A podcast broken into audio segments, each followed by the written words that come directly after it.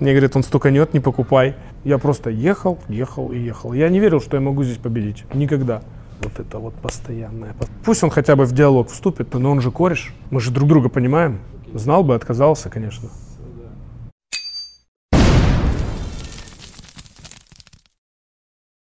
Друзья, всем привет! Э, это канал Driftcraft, и мы продолжаем серию дрифт-интервью. Гость э, сегодняшнего выпуска – чемпион РДС 2020, это тяжелого прошлого года, когда мы все не знали, что будет происходить. Э, и в студии, в нашей импровизированной студии, это бокс, в котором команда Lukoil Racing проводит этот этап. В студии Алексей Головня. Привет. Вот, привет. Первый традиционный вопрос у меня. Как ты попал в дрифт? Когда Знаешь, это было, да? Обычно спрашивают, как ты выбрал дрифт, я говорю, дрифт выбрал меня, но ответить на вопрос, как ты попал в дрифт, дрифт попал в меня, как-то не очень, да, звучит? Да, да, да. А, на самом деле, на то время мне очень хотелось заниматься автоспортом. Я гонял на своей городской машине, на любительских ралли, и настал момент, когда мне стало ее не хватать. Мне стало не хватать подвески, тормозов. А это была нормальная городская машина. Мне либо ее надо было уродовать, либо покупать что-то э, дешевое и гонять на этом. Можно было купить ВАЗ-2108, все на них тогда отлично гоняли, и в кольце на них гоняли. Но мне это не нравилось. Ну, прикинь, гонять на Жиге, ну это же не прикольно. И в тот момент зарождалось дрифтовое движение на прикольных японских тачках. Да, у нас не было таких машин, но мы знали, какими они могут быть. Мы смотрели все Японию и знали, что они могут быть прикольными. Поэтому мне эта движуха понравилась. Был такой известный форум Drift.com.ua, на нем висело все СНГ и даже Прибалт. Это был самый мощный форум, и он был одесский. Э, одесский, э, украинский, да. И на тот момент можно было купить недорого Nissan 200SX S13, который я и купил, и войти в дрифт. Что для этого нужно было? Прокачать стойки в соседнем гараже, заварить диф, купить бушный ковш за 100 баксов, поставить гидроручник за 100 баксов, и ты уже какой-никакой дрифтер. Можно было с этого начать. Именно это и подкупило. Получается, ты пришел из ралли. И... Нет, нет, ну ралли это нельзя было назвать. Ну, то есть это, это типа что-то нечто кольцевое, Меня да? просто потянуло в автоспорт, и дрифт на тот момент был очень доступный, дешевый и прикольный, в отличие от э, любого другого дешевого автоспорта, где были одни жиги. А, мне, знаешь, чем интересно вот, э, пообщаться сейчас именно с тобой, потому что до этого у меня все, все, все, все кого я интервьюировал, были россияне. Да? Вот, а скажи вот э, такую историю. Вот у нас, допустим, в России э, те, кто до Урала, условно, они ездили на японках, те, кто там после Урала ближе к Москве, они ездили на BMW в основном. Вот а у вас какие машины вообще преобладали в дрифте в то время? А, у нас есть Одесса, это по сути тот же ваш Владивосток, только маленький. А, там есть порты, туда тоже очень много приходило в свое время японских праворульных тачек. А дрифт у нас начинался именно с японских тачек, и было всего несколько BMW, это были там E30, у Вовы Реала, может быть еще какие-то, но в основном это были Nissan 13 и 14. Это была основная масса. То есть удивительно, а на Украине можно было ездить э, в, на праворульных машинах? Одесса до сих пор ездит на праворульных машинах, конечно. Ну, то есть нету никаких запретов, то есть примерно Нет. та же самая история. Нет, я знаю, что сейчас, по-моему, машину на учет уже нельзя поставить, но закон обратной силы не имеет, старые машины все ездят. Но у меня был Nissan именно европейский, леворульный, настоящий европейский, он назывался 200SX. А первый автомобиль, который у тебя был, это получается Nissan... Э... Боевой ты имеешь в виду? Да, да. Это Nissan мой красный, который был который синий, вот, черный, вот, вот до, последнего, хочешь, до да. последних времен, да? То есть совсем? это моя вторая машина, до этого у меня был Nissan, и он со мной был около 10 лет, и он кучу реинкарнаций пережил, и много каких стран и чемпионатов видел. То есть ты, получается, ездил сначала там наверняка был СР, там на какой-нибудь... ЦА-18. Это европейская машина. СР был в 180-ках, а это европейская на 1.8 турбо, который, как мне и говорили, стуканул через неделю. Я не верил. Мне говорят, он стуканет, не покупай. А, он стуканул, и я тогда купил за 4000 долларов а, свап-комплект RB25 э, турбовый прямо с проводкой, и вот с такого же Ниссана выдернули прямо на подрамнике, и я прямо на шиномонтаже почти с пацанами его засунул. На то время это казалось mm-hmm. э, супер нереальный свап, и тогда уже ходили слухи о JZ, и ну, казалось, что в Nissan поставить JZ невозможно, потому что лапы не подходят. Представь, абсурд. Лапы не подходят, проводка не подходит, потому что даже все из стока собирали. То есть Nissan было с Nissan проще поселить. И я пошел по пути РБ-25, РБ-26. Это самый страшный путь, который был у меня. А, а сколько у тебя РБ-25 прожил? И, э, ну, долго, достаточно долго, потому что он э, был на начальном этапе, там было меньше сил. Потом, когда мы пришли к 500 колесным силам, он сломался, потом сломался еще один, потом мы перешли на РБ-26, он тоже сломался, и, короче, это бесконечная история. Потом я купил систему сухого картера, стало лучше, но мощности стало больше, угу. и он стал рыгать уже другим моментом. Но это был там Пошли коробки там, или они коробки, коробки я были все там? в Украине скупил, и под тысячу долларов, я помню, они стоили, это был жесть, их просто трощил столько. И никаких же тогда решений Tuning Factory не было. Прикрути коровку от BMW, это вообще казалось чем-то нереальным. Это сейчас есть доступ к сканерам, принтерам, да, и ЧПУ станкам, где можно все это делать. Раньше этого не было. Окей, а что тебя как увело от э, Nissan и привело к новой, к новой платформе? А, когда я работал в Автопрофи в 2016 году, я готовил э, GT86 для Степана Это, Азарова. Который Black там Force. Black Force, да. Black Force. Угу. Была очень прикольная тачка с серьезным бюджетом. Мне впервые удало, дали возможность построить такую машину, как я хочу, без ограничения бюджета. То есть там была хорошая коробка, там был хороший 3.4 мотор. GZ, uh, карбоновый впуск, впускной коллектор, Винтерсон, ну там все было, хорошая проводка, да. да. Но там у нас были разногласия, и мне буквально не удалось достроить эту машину на финальной стадии. То есть она уже практически была готовая. Осталось там, даже на стенд я, по-моему, с ней еще ездил. Мне не удалось ее выкатать и передать, и почувствовать такой, какая она есть. И вот с, тех, с, с того времени у меня засела идея все-таки реализовать эту мечту, которая тогда да, шел построить эту машину. И ну, только мне пришлось реализовывать ее уже в своих стенах и для себя. Скажи, а ЧП Рейсинг уже сколько времени существует? Вообще, не, как он появился? Не так давно. Э, как только я вернулся из автопрофи в 2017 году, приехал в Украину, и у меня был э, первый заказ, можно так сказать, на постройку GT86 э, на GZ, это жвачка. Угу. Сейчас она уже претерпела, конечно, много реинкарнаций, она прям уже крутая протачка, но до этого она была чуть проще. А, жвачка, я просто не в курсе, это... Это GT86, знаменитая украинская, такого э, бирюзового цвета. Mm, я понял. Вот, э, с большим спойлером, всегда с красивой японской такой э, яркой ливреей. Э, я тогда арендовал гараж, и в этом гараже мы построили эту машину. Она была кузовная, без отрезанной жопы, на расширении. Красивая такая, классненькая тачка на сток GZ 600 сил. Очень прикольная, на хорошей проводке, на хороших компонентах, с умеренным бюджетом и тачка пилила. А, это было, был таким себе небольшим успехом. Тачка была красивая, результативная и надежная. И у меня появился еще один заказ. Э, следующий был это Медуза. Ну, кроме этого, у меня там были еще машинки появлялись на То есть, получается, Миллеру ты тоже делал машину? Да, Медузу мы делали тоже. Ну, она тоже показала себя хорошо, несмотря на то, что платформа в целом не очень удачная. Она большая, тяжелая. Там LT4, который я изначально не хотел ставить. Э, я настаивал всегда на GZ. На то время я уже понял, насколько это хороший, удачный мотор. А, ну, все же он выбрал, настоял на этом большом кузове. А, на этом моторе. Она получилась хорошей, надежной тачкой, которая вообще не отваливает ничем, но не совсем конкурентной из-за своего веса, из-за своей... Ну, я думаю, что просто, наверное, за партнерство с BMW, да, то есть это вся история. Да, но на тот момент уже можно было купить BMW двойку, на что я и настаивал. BMW двойку на GZ. И знаешь что? Угу. В этом году мы будем ему строить BMW двойку на GZ. Супер, супер. Но вообще То есть нужно было потерять столько времени и денег. Ну, кстати, вот BMW двойка, она считается, она, ну, как бы вот, потенциально ее считают, что одной из самых удачных платформ. Просто я с кем не говорю, они все говорят, мы хотим построить двойку, там, или мы уже строим двойку, и мы начинаем строить двойку. Да, потому что она дешевая, современная, компактная. Я считаю, это самое главное в автомобиле. Также и GT86 дешевая. А, у нее есть еще плюс, она японская. Mm-hmm. потому что тачки должны быть в дрифте японские. А, она дешевая, у нас... Дешево имеется в виду, если ты покупаешь э, в Украину ее. Да, но у нас с Америкой сейчас поставка машин из Америки, они вообще ничего не стоят. То есть можно одну из GT Ророговского, которая, угу. может быть, знаешь, мы строили, она полный аналог моей машины, ее купили в Америке за 800 долларов. 800. Да, есть, ну, ну доставка там, там обошлась было. в 2000, там таможня обошлась в 1000 долларов. Ну, короче, машина до 5000 долларов, с которой ты можешь продать еще мотор, двери, еще и в плюсе останешься. И ты получаешь машину 15 минимум года, с современным кузовом, не ржавым, крепким. Туда никто не лазил с болгаркой, сваркой. То есть ты получаешь девственный кузов. Ну, смотри, я покупал э, Сильвию, тоже э, автоматную, типа специальная, чтобы целая была.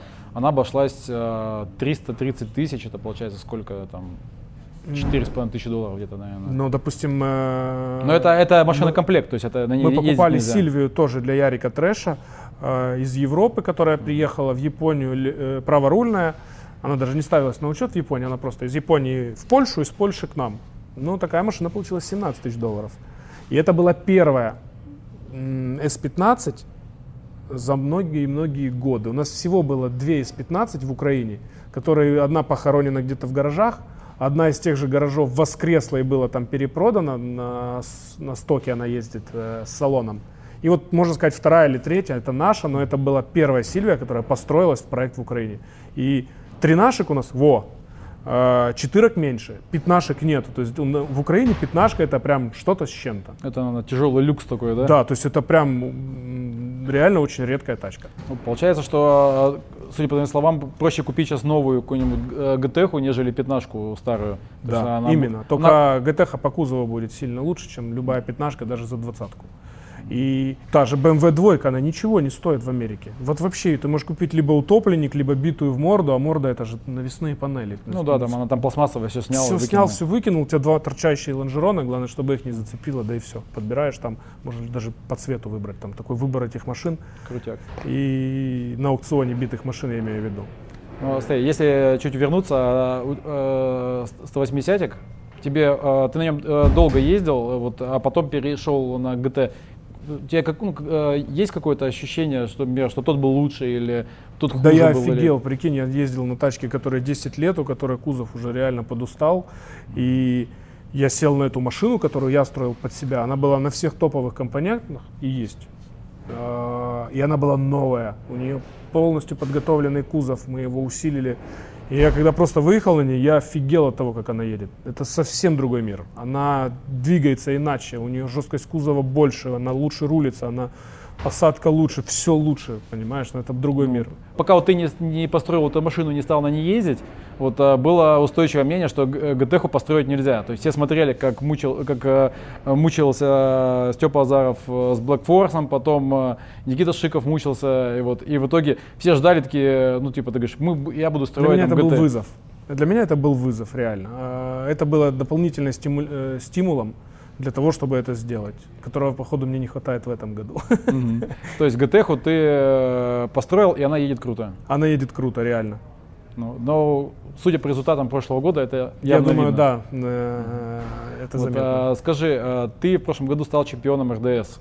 А, Что ты почувствовал вообще в этот момент? Я никогда в это не верил, что это можно сделать. Я просто ехал.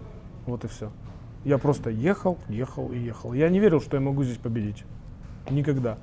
И даже когда победил, ну, как-то ничего такого я не понял. Ну, то есть, получается, это для тебя было какой-то неожиданностью? Или... Ну, я как бы совсем неожиданностью нельзя сказать, потому что по результатам-то я видел, что я могу попасть на чемпионство. Ну да, то есть как там бы, считать баллы там там, можно, да. типа по плечу никто и не похлопал, не сказал, эй, чувак, ты, ты, чем- ты чемпион в этом году. Я, да ладно. То есть как бы осознание этого было. Э, но я никогда в это не верил. Ну, то есть даже до, до последнего этапа. И потом, когда мне сказали уже, когда я проехал с Мигалем, попал в топ-16, мне сказали, ты уже чемпион? Я говорю, не, не может быть. Вот не может быть, не верю. Вот пока мне, блядь, кубок не дадут и не скажут точно, я не верю. До последнего не верил. Но, видимо, в прошлом году мотивация была точно сильнее, чем в этом году. Мгм. Видимо, это связано, ну вот, именно с GT86. Ну, просто я тут разговаривал тоже с ребятами, э, которые хотят стать чемпионами, и они говорят, что типа ты должен стать чемпионом сначала в голове, а потом ты станешь чемпионом на треке. Я думаю, у каждого свой путь. У каждого свой путь, разные формулы, и все разные люди, все как и ездят по-разному. Кто-то углом тормозит, кто-то ручником. Вот. Ну, ты с чем связываешь? э, со стабильностью, там, с, шасси, там, или... Мотивация. Мотивация Меня была? вообще ничего не могло остановить тогда, да. Я был готов. Я вроде и сейчас такой же, мне ничего не остановит. Надо ехать, ехать, никаких снов. Ну, то есть, как бы вроде ничего не поменялось, но что-то не получается. Может быть, просто не получается, может быть, и мотивация есть. Но в этом году пока я что-то не, не- не Ну, доехал до подиума. Конкуренция растет? Конкуренция растет. Но сказать, что я это как-то почувствовал, нет. То есть э, я не, я не считаю, что я не могу победить Шенахана, которому я проиграл, или Грихи, которому я проиграл, и кому я еще, и Дину я проигрывал в Риге. Дин окей, еще надо поработать, но со всеми остальными я считаю, что нет никаких проблем. И э, даже в прошлом году э, результ, э, э, если сравнить победы мои и Гочи, то он перевешивал, сильно перевешивал. У меня были над ним победы, но они, их было сильно меньше. И для меня это было тоже, знаешь, как, как какая-то э, барьер какой-то. И в прошлом году я его перепрыгнул вообще без каких-либо проблем. Это было очень просто. Морально, я имею в виду. Ну, наверное, есть такая история, что есть топы, да, и когда ты на них выезжаешь, с ними выезжаешь, тебе, у тебя как-то, ну, как бы, все равно ты по-другому едешь. Ну, мандраж. Мандраж, да. да. И, соответственно, сейчас у тебя, как бы, ну, не знаю, э, поправь меня, если я не прав, э, топов нет, потому что сейчас топ ты. Ну, ты, я ну, так не бы, считаю. ну, ты чемпион. Я То так есть, не по крайней считаю. мере, вот, ты, вот ты... это моя цель сейчас. Для того, чтобы почувствовать себя топ-1, мне нужно доказать это еще раз. А потом, наверное, будет еще раз. То есть я, для меня цель, наверное, недостижима. Я так думаю, может быть, наверное. Но на данный момент она точно не достигнута. Я не считаю, что я... Э, любой может сказать, тебе повезло. Согласен? Ну, я слышал для того, чтобы, Для того, чтобы это опровергнуть, надо еще раз. Блин, но... Ну но точно могу, извини, перебил, могу mm-hmm. тебе сказать, что мне не повезло в прошлом году. Я реально нормально потрудился, и э, я ездил с топовыми, со всеми топовыми пацанами, со всеми сибиряками. Я у всех выигрывал, и это были честные, честная борьба была, и никаких там поблашек не было. То есть это были честные, сильно выигранные заезды. Поэтому сказать, что мне повезло, но это больше балабольство. Ну, знаешь, когда человек не, не пройдет путь, да, он считает, что э, кому-то везет, а по сути, как бы они одно, не видят же путь. Одно твой. дело бросить слово, а даже вот пусть он сюда выйдет и скажет, где мне повезло, я его опровергну слова. Mm-hmm. Пусть он хотя бы в диалог вступит, и у меня есть э, чем аргументировать. Окей. А, скажи, вот а, ты вообще в скольких э, чемпионатах, с каких стран принимал участие? Ну, это Европа, вся Восточная Европа всю Восточную Европу. Ты можешь я... прямо перечислить на скидку? Словакия, Венгрия, а, Польша, Литва, Латвия, до Эстонии каким-то чудом ни разу не добрался, а, Австрия, а, Наверное, что-то забыл еще. Ну, Греция. Ну, Украину ты не сказал, как минимум. Как, как минимум Украину не сказал. Но ну, Украина это моя родная страна. Чемпионом ты в каких становился? Я становился бронзовым призером Восточного чемпионата. Где-то с 2012 года мы плотно ездили э, европейский чемпионат. Э, и ЕДЦ был такой. Э, его, кстати, главным организатором был Айк, который сейчас у нас судит. Mm-hmm. И это был самый сильный европейский чемпионат. Э, была параллельный, был параллельный еще чемпионат э, Drift All Stars, кстати, в котором ехал Дин, Шенахан и все вот эти пацаны, но он был более западный, он был в той стороне Европы. И даже была одна гонка, настолько сильно нашумели эти чемпионаты, что была гонка EDC против Drift All Stars в Венгрии, Мария Поч, это шикарнейший трек, э, который, на котором гонки проводятся только ночью. Это так атмосферно, там трек, э, он немножко углублен mm-hmm. над уровнем земли, а все зрители сидят как сверху, бы сверху. Типа как такая, как, как лавина такая, да? И да, и это все в стенах, это все в стенах, там постоянно размазываются все. Каба там много раз был, он списывал там не одну тачку. А, но это было очень эффектно, эмоционально и не так, как тут сейчас. Это было более, здесь более спортивно сейчас, а там более эмоционально было. Ну, еще, кстати, стоит не забывать о том, что я был тогда э, на начальном, начальном пути и получал другие эмоции от всего этого, конечно же. Э, ну, э, на Украине ты был тоже чемпионом? Двукратным. Двукратным. Ну, а смотри, э, сейчас вот в дрифт его признали официальным видом спорта ну, то есть официальный автоспорт, официальный автоспорт, э, дрифт им стал. А, то есть, получается, с, авто, э, с тем, что он стал э, официальным автоспортом, можно сказать, что у него, как бы, не знаю, там душа пропадает и становится вот это вот компьютер, расчет жесткий и так далее? Нет, он просто стал другим, он стал более масштабный, э, он крутой. Ты посмотри, что происходит, какие тачки, какие шины, какие бензины, какие треки. Это нереально вообще, это очень круто. Он просто стал другой, и он стал лучше. Ну, то есть он как бы более профессиональным э, стал, и ты считаешь, что это лучше? Конечно, да. То есть, а Но то... все сильно стало эффектней, и фановая аудитория стала больше. Чего стоят эти инстаграмы, где тысячи, сотни тысяч подписчиков, они за всем этим следят. И... То есть дрифт развивается, реально развивается. То есть можно сказать, ты можешь сказать, что дрифт сейчас самый популярный автоспорт? Ну, не знаю, после Формулы-1, допустим. Ну, не знаю, вообще сложно говорить, потому что это молодой спорт, и где-то мы даже не похожи на автоспорт, да, потому что мы можем дать свое сцепление соседу из бокса, либо поставить на перекуре и обсудить, это- на какой он паре едет. Но это у нас еще пока, знаешь, это Да. пока еще не до конца стал профессиональный. Потом уже, когда все будут ходить ты только с юристами и Да, специальными да, людьми да, общаться Вот ты друг с понял, о другом. чем я. Поэтому э, сказать, что он самый популярный, но я точно знаю, что кольцевики э, и у вас, и у нас ненавидят дрифтеров.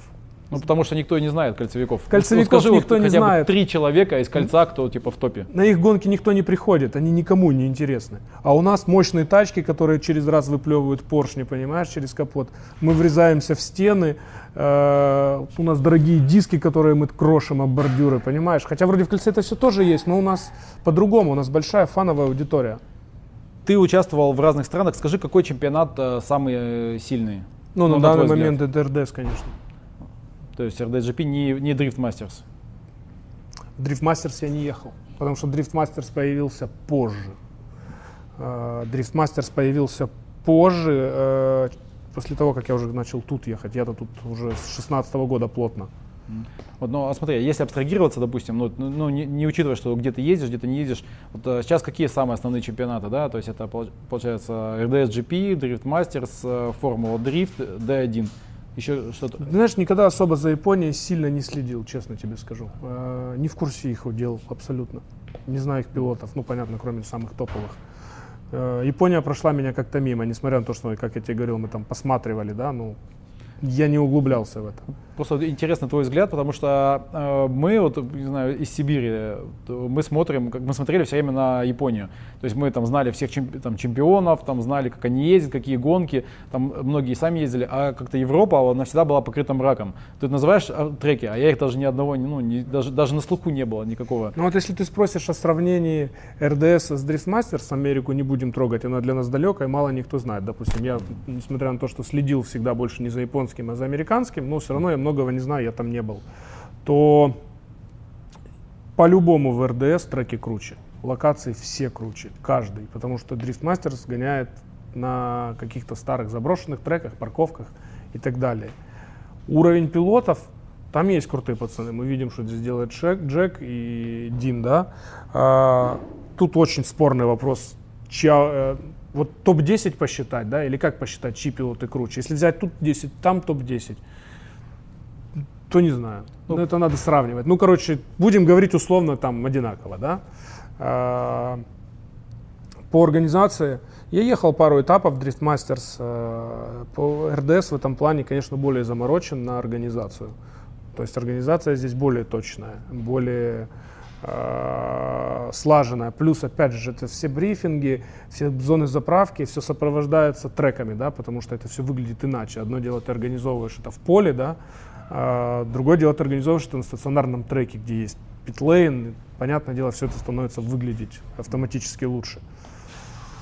И в РДС более развита, я считаю, фановая движуха, потому что здесь одна страна, здесь все говорят на одном языке, и э, более развита, мне кажется, чем там, потому что там э, много иностранцев, э, они даже внутри не так общаются, как здесь общаются пилоты между собой, они все чужие там.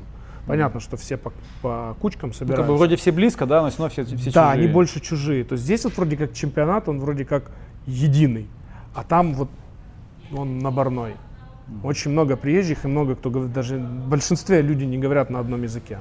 То есть, понимаешь, сразу э, обмен информацией происходит только самый минимум, самый необходимый. Ну, он такой, получается, затруднен сильно. Да, да. Вот, э, мы тут э, с Димой Ермохиным обсуждали э, в нашем там дрифт подкасте, мы там, э, ну, там в- на платформе подкастов тоже вещаем иногда. Вот, э, и обсуждали последний чемпионат, вот IDC, который был. И э, как раз возникла тема, что э, часть пилотов из российской дрифт-серии, они подразучились ездить на площадках из-за того, что все э, соревнования проводятся сейчас на, на стационарных, э, стационарных трассах. Вот э, что ты на, на эту тему думаешь? Я вообще был удивлен, почему все россияне слили. ну, это просто какое-то стечение обстоятельств. Мне кажется, пилот хороший, хороший пилот может ехать и там, и сям. Причем, кстати, э, Бекерники это же не площадка. Ну, как Димка сказал, что это такая, как э, комбинация, то есть есть там частично площадочная. Ну, там добавили, да, да, да. площадочная. Частично но... трек, частично площадка, и поэтому вот у нас как раз а, вот эта вся история, как бы люди и начали э, Давай так, не все плохо ехали, не все плохо ехали там. А, Дамиру, Дамир первое место в квале взял. А, Дамир развалился об стену, не успел подчиниться. А, кто у нас там еще? Ну, Гоча налажал вообще конкретно, но я тебе так скажу, там действительно было скользко на второй дорожке, но когда было мокро, когда была тренировка. Я сам там пару, э, э, несколько парных заездов просто закончил, не поехав за соперником, потому что расстояние было 10 ну, корпусов. Ну, он по сухому, а ты по мокрому. Все, ты ничего не можешь сделать, я просто разворачивался, уезжал. Ну там из-за того, что деревья стоят, да, то есть оно не дает. А там чуть-чуть наклон, но на парных было сухо. Дамир, я помню, пошел. Я сам хотел пойти, смотрю, Дамир пошел, пощупал дорожку, возвращается. Я его спросил, говорю, как там сухо? Он говорит, сейчас сухо, все нормально. Даже не ходил, не, не посмотрел. Почему Гоч этого не сделал? Он же опытный пилот. Как он тупо так ошибся, я не знаю. То есть, э, наверное, все-таки что-то повлияло на него. Может быть, просто стечение обстоятельств. Тому не повезло по-своему, этому не повезло по-своему. Угу. Вот и все. А с тобой что произошло? Произошло вот этот разворот? А, Даже ну, не один. Ну, во-первых, э, были проблемы с тачкой. Мы занизили ее очень сильно. Я хотел, чтобы машина выглядела красиво. И занизили подвеску, оставили те же настройки. Э, и реально была проблема. Малый угол она держала. Хочешь провалиться чуть больше, она это делала резко.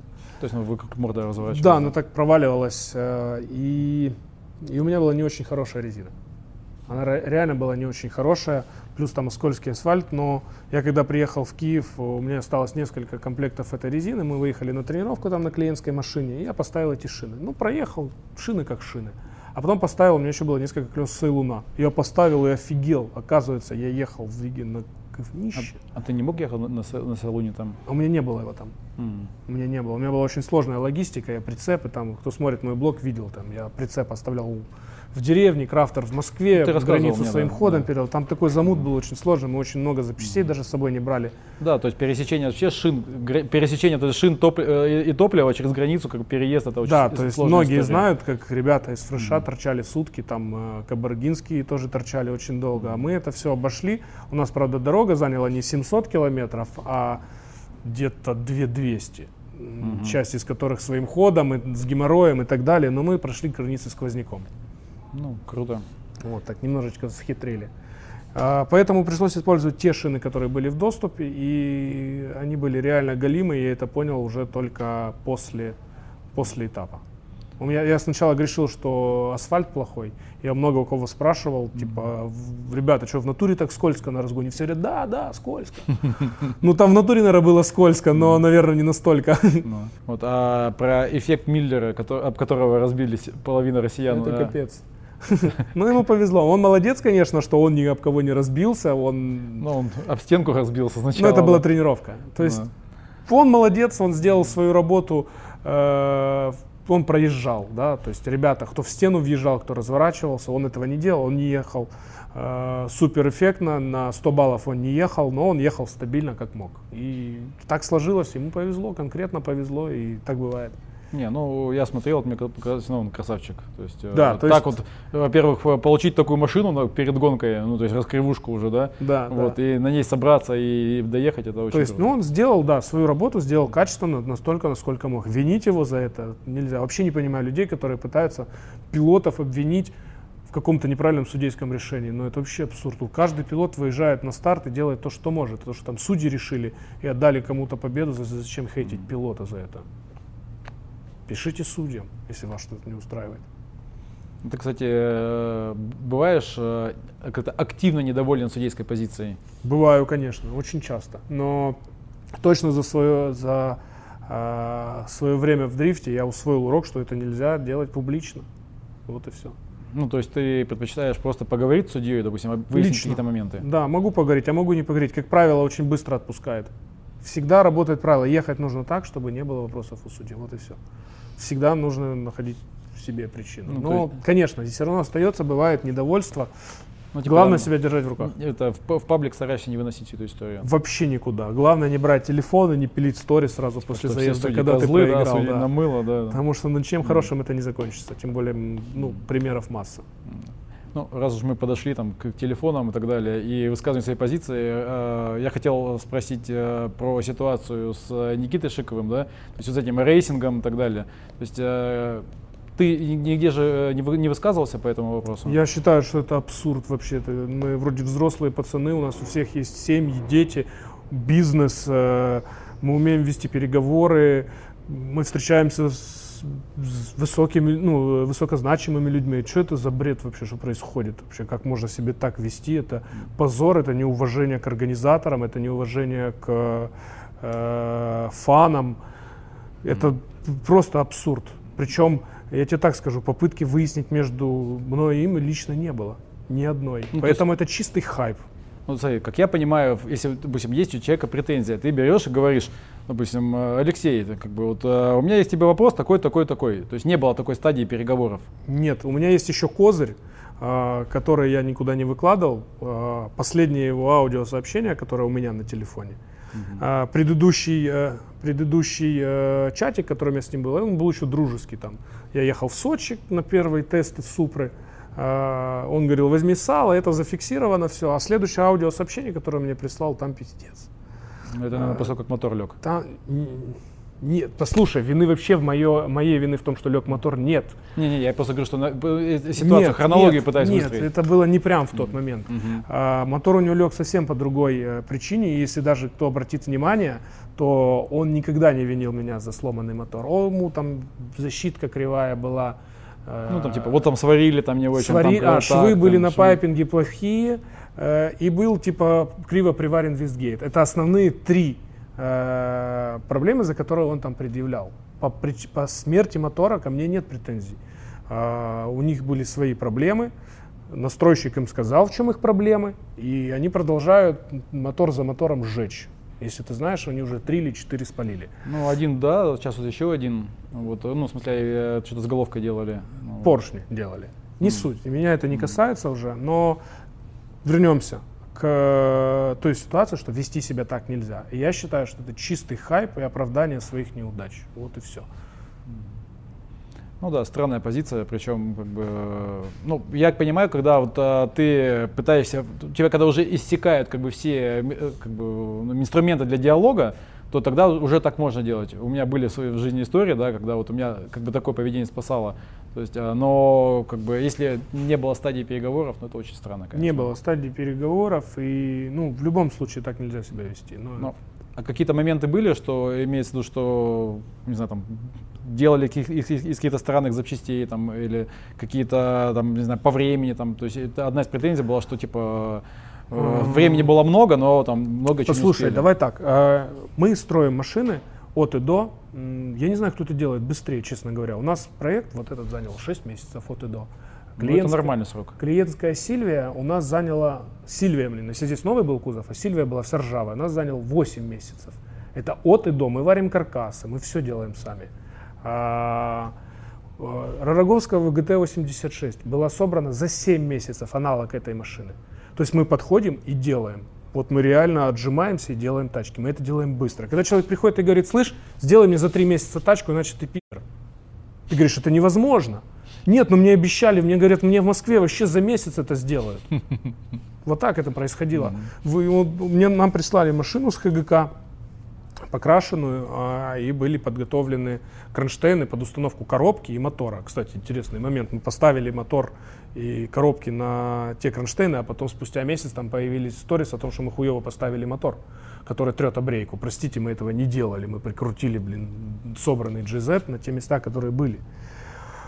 Вот, нам понадобилось для того, чтобы это все обвязать, э, по-моему, если я не ошибаюсь, мы потратили на это два месяца, по-моему, для того, чтобы собрать все нормально, обвязать, но это с учетом того, что я был тут. Я полностью все это вел удаленно, э, меня там не было, потому что границы были ну, перекрыты, не мог, я был выехать, тут. Да. да, плюс там были гонки, э, это сезон был летний, это не зима, не, это меж, не межсезонье. И постоянное вот это вот постоянное, постоянное, постоянное, а мне там, а это то, а это все. Давай ну, быстрее, да. Какой-то, знаешь, вот э, классно, когда клиент тебе доверяет, платит бабки, и ты делаешь свою работу, и он не влазит. Он тебе доверяет, и тогда ты можешь дать ему хороший продукт. Если ты не доверяешь нам, не приходи к нам. Если ты знаешь, как сделать лучше, сделай сам. Я считаю, что если ты отдаешь э, машину кому-то, то ты должен доверять. Все клиенты, с которыми я работал, они именно, именно так нам и доверяют. Э, мы, конечно же, обсуждаем, что я хочу где поставить. Бывают даже спорные моменты. Я настаиваю на том, что в итоге все будет работать, и гарантию мы несем. Мы несем реально гарантию за построенные тачки, на моторы, на все остальное. Ну, а смотри, допустим, э, ты мог, допустим, отказаться от постройки? Э, был, э, не знаю, видишь, что за, эти, за это деньги, деньги, за это время, как бы, ну, построить нельзя. Ну, типа, окей, типа, я не буду делать. Слушай, ну он же кореш. Мы же друг друга понимаем. Окей. Знал бы, отказался, конечно. С- да. А, ладно, э, эту тему закроем. А, скажи, вот а, ты делал э, работу над Супрой и недавно в, в Инстаграме выложил, что ты купил э, тоже Супру. Да. А у тебя какие планы на эту тачку? А, я хочу построить ее на B58.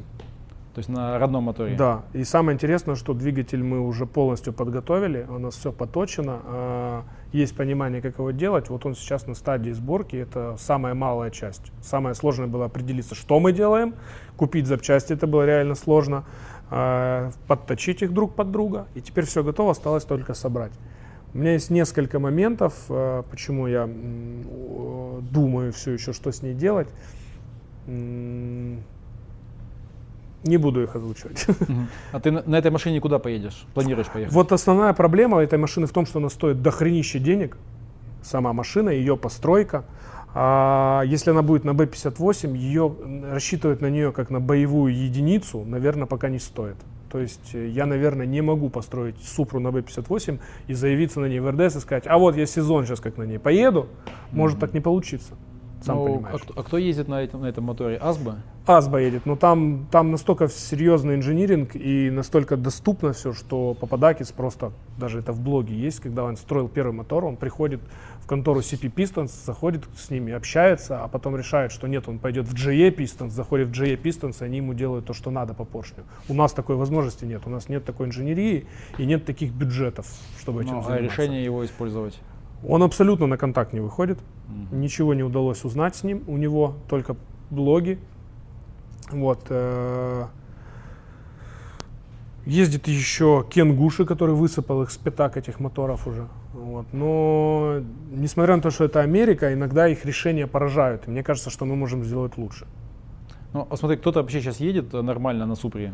То есть, э, я Именно виду, на супер, неважно какой мотор. Э, да. Потому что их, их же сейчас так понял, что Toyota раздала целую кучу машин э, разным гонщикам, чтобы они делали. Тут же М, сайт, Слушай, а построенных хорошо супер-то и немного. сайт вот настроил их, Ну, но это как бы, ну, это помойка. То есть то, что сейчас вот ездит в РДС, это как бы, ну, видно, что он с ней мучается, и она сама такая Ну, вся она не очень хорошая, это видно, да. А, Я не все супры знаю в мире, у меня нет особо времени высиживать их, э, но не все хорошо построены. Мы сейчас строим еще одну супру на GZ, которая уже буквально через э, месяц выйдет к к 8 августа на, к этапу в Украине, она должна выехать. Это хорошо построенная машина. Э, Строим мы ее уже где-то с января. Она вся проработанная до мелочей. Она на- будет на GZ хорошем, на 3.4, на сухом картере, на всех пирогах.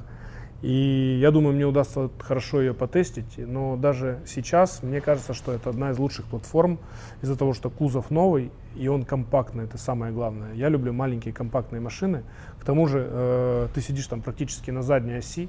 Э, я считаю, что это дает дополнительное ощущение в контроле машины. Вот, но по базе она там чуть ли не один в один бьется с тренажкой Сильвией.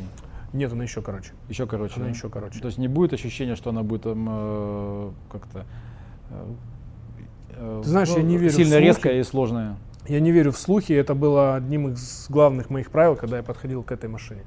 Потому что все считали, что она не рулится, потому что она квадратная, потому что она короткая. А ты банально берешь линейку, и она, она длиннее, чем Сильвия, прикинь. Все до сих пор некоторые люди говорят, что она короче, чем Сильвия. Как так? Это слухи, их распускает непонятно кто, непонятно для Может, чего. мерить не умеют А линейкой, все, да? да никто не мерил, просто кто-то ляпнул, понимаешь, из авторитетных, и понеслось. А по факту это просто галимый слух. Я считаю, что с Супрой то же самая история, но она поедет. То есть, ну, получается, у тебя, опять же, вызов сделать крутую супру, чтобы она круто Да, на ехала. B58. Может быть, да. Но бюджет. бюджет.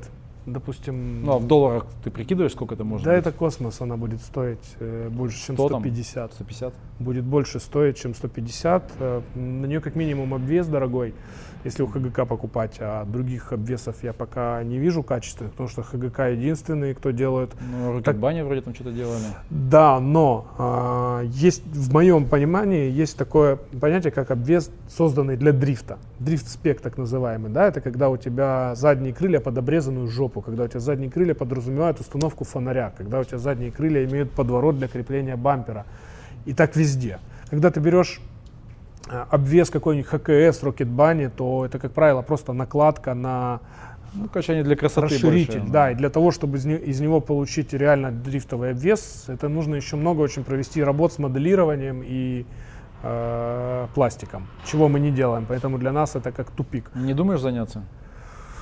Нет, мне интересно с железом. Я, кстати, стал замечать, что я очень кайфую от э, выезда с построенных нами машин, когда клиент выезжает, и я просто рядом, даже могу не принимать участие, я просто кайфую, когда у него получается, ему нравится, и когда он говорит добрые слова, что он был рад, э, то, что доверился. И, И что тачка едет. что тачка едет, и вот это меня прям очень сильно заряжает, я прям от этого действительно кайфую. Я хочу все больше и больше ездить со своими клиентами на гонки, но график РДС настолько напряженный, что я тупо в этом году все пропускаю. Я был только на одной гонке э, со своей машиной клиентской, имею в виду. Э, А ты по образованию кто? Программист, Программист. да.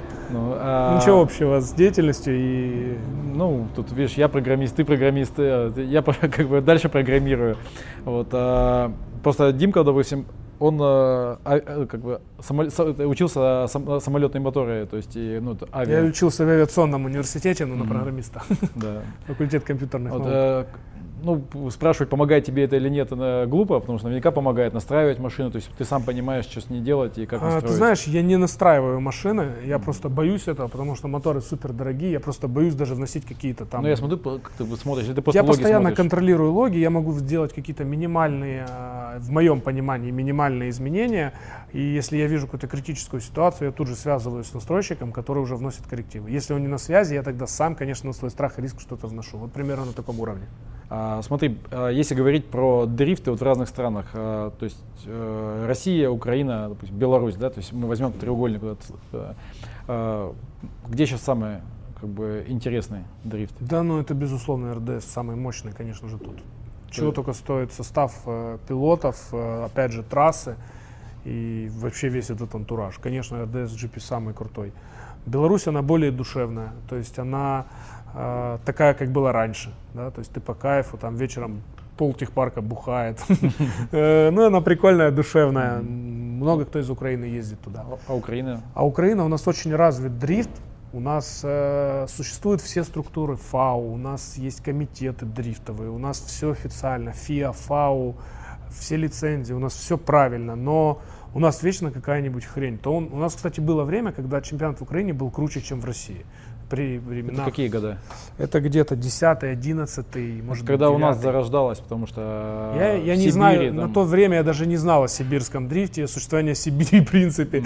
Ну, я условно говорю, я тогда знал о РДС, э, да, как, как, как Ну, у нас это назывался? где-то 12-13 год началось вот это вот прямо взрывной этот рост, это Красное кольцо как бы отдали под дрифтерам, там все понеслись, там Аркаша начал все это мутить, вот, э, а в- в- на Западе, на мой, ну, на мой взгляд, как бы дрифт чах, ну, бы потихоньку, потом сибирская эта вся эта банда перешла, Вот, я, да, продолжу по Украине. У нас когда-то было даже, что э, россияне ездили к нам, и Тимон к нам ездил еще на своей техничке, где Че Гевара нарисован. Э, было прикольно, но потом какие-то вечно у нас движения. По-моему, был сначала кризис в 2012 году, если я не ошибаюсь, да? Был Ну, какой-то кризис. э, Макс Миллер тогда организовал чемпионат, он просто, по-моему, не рискнул. А, Потом у нас история с э, Донбассом 14 год, когда у нас все, в принципе, умерло. Потом, э, когда оно все стало опять налаживаться, у нас был коронавирус, и опять все умерло. А, Сейчас проводится чемпионат, вот прям сегодня проходит э, второй этап чемпионата Украины ПРО. Едет не очень много пилотов, около 20, но прям с каждым днем их все больше. У нас очень развита стрит-лига, ПРО-АМ так называемый, где едет примерно 60 участников. Э, Все Нормально. едут на БМВ, не растаможенных. Все едут на трехлитровых атмосферных моторах М54 Б30, которых по 250 сил. И смысл этой э, лиги в том, что тачки все около сток, э, и ограничения по колесу. Все идут на моношине 225, 45, 17. Монодрифт чемпионат, да? Да, все примерно. валят на одной шине. Uh, можешь даже на про тачке заявиться, не проблема. Ставишь 2.25 и едешь, и она, честно говоря, не имеет особого преимущества. Чуть-чуть есть, конечно, но не особо. Шина настолько, шина наварка польская, ни хрена не держит. Поэтому все там скрипали, там пи пищат, но зарубы лютые, там реально пацаны рубятся. И некоторые из, а, особенно молодежь, из про, из а, про М переходят в про и строят про тачки, и участников просто становится все больше. Ты сейчас не участвуешь, да? Ни в Украине, ни в, ни в Проем не участвую. Но у меня есть безумная идея, и, по-моему, даже в этом году у меня будет две свободные недели. Это, по-моему, как раз перед Красноярском. И у меня есть безумная идея взять стоковую GT86 и заехать на ней в стрит-класс mm-hmm. с вопросом, а сможет ли? Потому что в ней всего 200 лошадиных сил, это на 50 меньше, чем в том же М54. Ну, не жестоковый мотор-то оппозитник вообще. Да, он дохлый, вообще чахлый. И на 100 момента меньше, чем в М54. А М54 тоже, честно говоря, доходяга, он еле крутит эти колеса. Поэтому у меня есть э, провокационная идея э, попробовать на стоковой GT, на механике, там у него с завода даже блокировка, и скинуть банально туда стойки, запилить сошки, и вот попробовать на ней выехать, э, на скеле, так сказать. Угу. Э, и новая авантюрка, короче. Видишь, мне нравятся, походу, какие-то авантюрные движения, они мотивируют. Нет, это прикольная история, конечно. У тебя, кроме дрифта и постройки машин, у тебя есть какие-то хобби, какие-то увлечения? Нет, я не успеваю с тем объемом, который на меня возложен на данный момент. Я жертвую всем свободным временем, э, семьей, детьми. У меня два пацана, одному три, второму пять. Очень крутые пацаны, которые требуют моего внимания. Я, конечно же, уделяю им настолько, насколько могу, но, честно говоря, дрифту я уделяю больше. Потому что даже если появляются какие-то свободные выходные, которые я мог провести с семьей, обязательно в эти выходные будет гонка у какого-нибудь э, клиента, и я поеду туда. Ну, ты будешь, да, как, смотреть, как работает машина. Да, ну, кроме того, что это кайф, это мотивация на дальнейшие действия, и к тому же это еще работа. Это моя работа, за которую я получаю деньги. Ну, пацаны подрастут, будут ездить с тобой вместе. Вот в прошлом году э, мне удалось проехать, у нас появился такой пилот, Ярик Трэш, ему было в прошлом году 15 лет, э, он заехал сразу в стрит-лигу и в про-лигу на двух тачках, мы ему две машины построили, и мне удалось с ним проехать всю стрит-лигу, и я прямо ему сильно помогал, и ему удалось выиграть стрит-лигу, два чемпионата стрит-лиги и один про, то есть он забрал три первых места. И это прям, вот, наверное, в, то, в том э, году я и понял, что это прям то, что меня вдохновляет. Ну, то есть э, тренерская деятельность или такое наставничество? Не то, что тренер, я себе тренером больше, наверное, знаешь, ну, можно, да, может быть, сказать, как тренер, но я больше выступаю с технической стороны все-таки. Mm. Ну, все равно ты какие-то советы даешь. Да, да, я даю советы как тронуться, потому что иногда у людей возникают с этим проблемы, да, казалось бы, простые вещи, но я подсказываю, могу потратить, что подсказать, но опять же основное, с какой стороны выступляет, это с технической. Ну, просто топовые бизнесмены, они говорят, что у них какой-то момент, у них открывается такое чувство, что нужно ну, быть наставником. Помогать, да, помогать, да, другим. Так. Вот, а у тебя, получается, это идет как бы в дрифте, но с, ну, с точки зрения тех, технической, да, но в любом случае... Я себя еще не бы... пробовал как э, учитель, как тренер полноценный. Не пробовал. Мне что-то не очень нравится. Я э, помню, делал несколько тренировок, за которые мне платили люди деньги. Э, плюс просто старался помогать друзьям бесплатно. Меня это что-то как-то не, реально не, не цепляет. Ну, может, еще время не пришло. Может быть, не то время. Меня сейчас больше цепляет, когда тачка стелит на тысячи силах, стреляет антилагом, и клиент кайфует, и я стою прям кайфую, если он еще приезжает куда-то вообще. Я, кстати, э, помню, что вот это именно антилаг, который у тебя, ну, как бы, у тебя постоянно же, да, на всех машинах? Да, я в шестнадцатом году приехал в РДС с антилагом, за это меня хейтили очень сильно. Вот, я просто э, не помню в РДС, и сейчас ну, немного машин с антилагом, но тогда вот просто SX отъедет, он так вот делает, и так все таки блин, что за хрень такая? Да, это очень прикольная функция, не знаю почему. Кстати, много машин уже едет с антилагом, реально много. Э, с десяток, наверное. Ну вот э, Димка еще до этого не добрался. То есть, я, там... Э, я считаю, что эта функция обложена мифами. Ну, есть говорят, что там от этого там, э, турбины разваливаются, там, А что-то прогорает. Это раз- все мифы. И если хочешь, можем обсудить техническую сторону этой всей движухи, но все не так страшно, как на самом деле. Во-первых, начну с того, как я, это, как, как я пришел к этой функции. Э, Тогда, ну, мне захотелось, я увидел, э, я специально перешел на линк, то, что у меня было ем, а он не мог. И я попросил настройщика сделать мне эту функцию. Он сделал, я не мог ей пользоваться, она была отвратительная. Она не мешала ехать, она не давала сосредоточиться, она сбивала звуком. Короче, я выключил тумблер и год ездил без нее. А потом в зимнее время э, смотрел программу, общался с настройщиком и понял, что можно попросить его настроить эту штуку так, как мне надо. Не так, как он ее сделал, там алгоритмов миллион, ты можешь ее сделать как угодно. И тогда я сказал, а можно сделать вот так, чтобы она делала это и это, когда я бросаю газ? Он говорит, можно. Сделал. Я говорю, давай тут добавим этого, а здесь этого отнимем. Давай. И я понял, что эта штука реально помогает, и она абсолютно не мешает. Ты скажи вкратце, для тех, кто не понимает, для чего нужен антилак? Это, э, это система, которая позднит угол зажигания при сбросе газа. Таким образом, палит топливо не в моторе, а после мотора. То есть примерно где-то во впускном коллекторе, в самой турбине и после нее. То есть под поджиг топлива происходит уже после того, как поршни его выплюнули.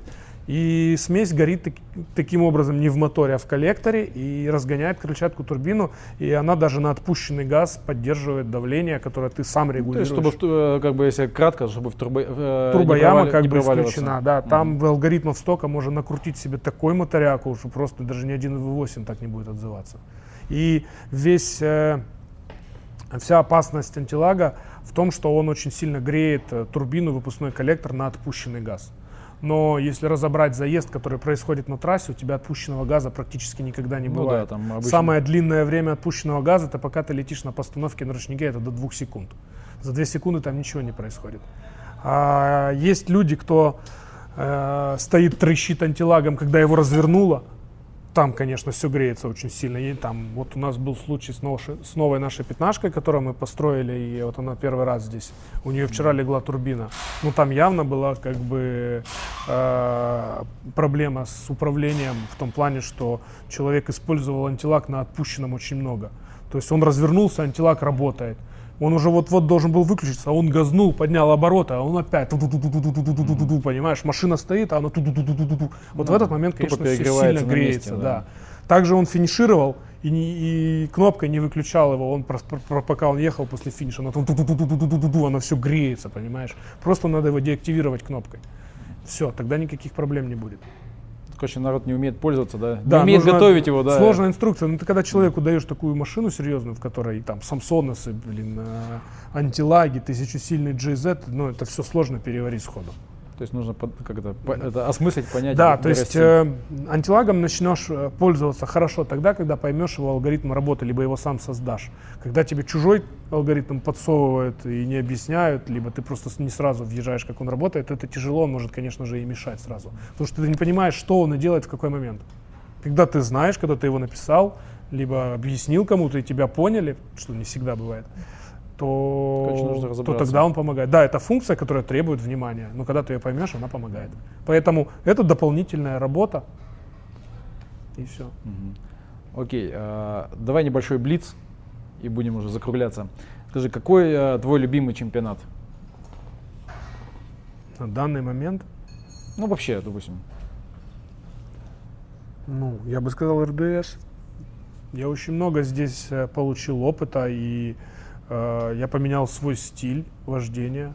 Он мне даже, наверное, больше импонирует, чем тот старый. И я, можно сказать, благодарен этому чемпионату, потому что я рос вместе с ним. Окей, любимый автомобиль?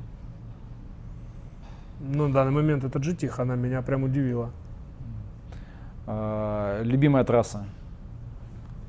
А, Раньше это была Рязань, потому что Nissan позволял под стенку ехать хоть сто раз.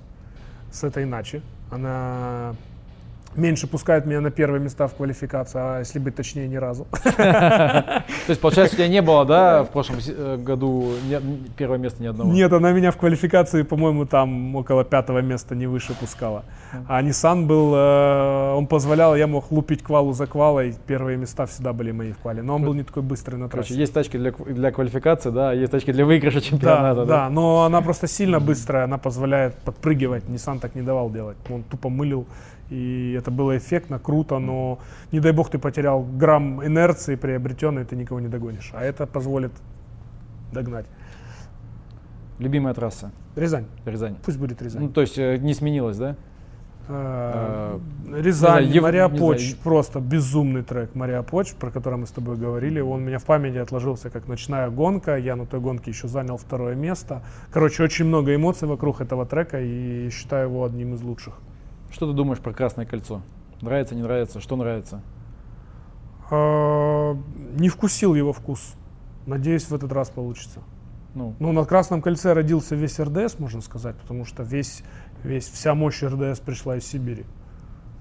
Ну, то есть, получается, бли... трек близко к городу и очень доступный. Вот. Но опять же, ты сейчас не, ну, сравнить это Красное кольцо сравнить с Игорой, оно же несравнимо, понимаешь? Ты, если говорить о конфигурации, то и бэквард прикольный там, и интересная конфигурация, и реально интересно ехать. И бли, он, этот трек позволяет делать перекладки в бампер, ехать близко-близко, прям близко, здесь так не будет. Техничный трек. Техничный, да. Э, фильм про дрифт номер один. Э, Форсаж. Точно. Я просто вспомнил, вспомнил, как сидит Кейчи Цучия с одним из актеров на пирсе, ловит рыбу, да, и думаю, точно Форсаж, да, это точно Форсаж. Да, да. Вот, а, спасибо тебе огромное за интервью. Вот, а, было очень интересно, очень а, как бы много ты рассказал, как именно а, таких-то инсайдов и фишек, да, то есть которые ну, мы просто как э, варящиеся в российском дрифте, как бы, ну, не знаем. Поэтому удачи тебе Спасибо. завтра. Спасибо. Спасибо. Все.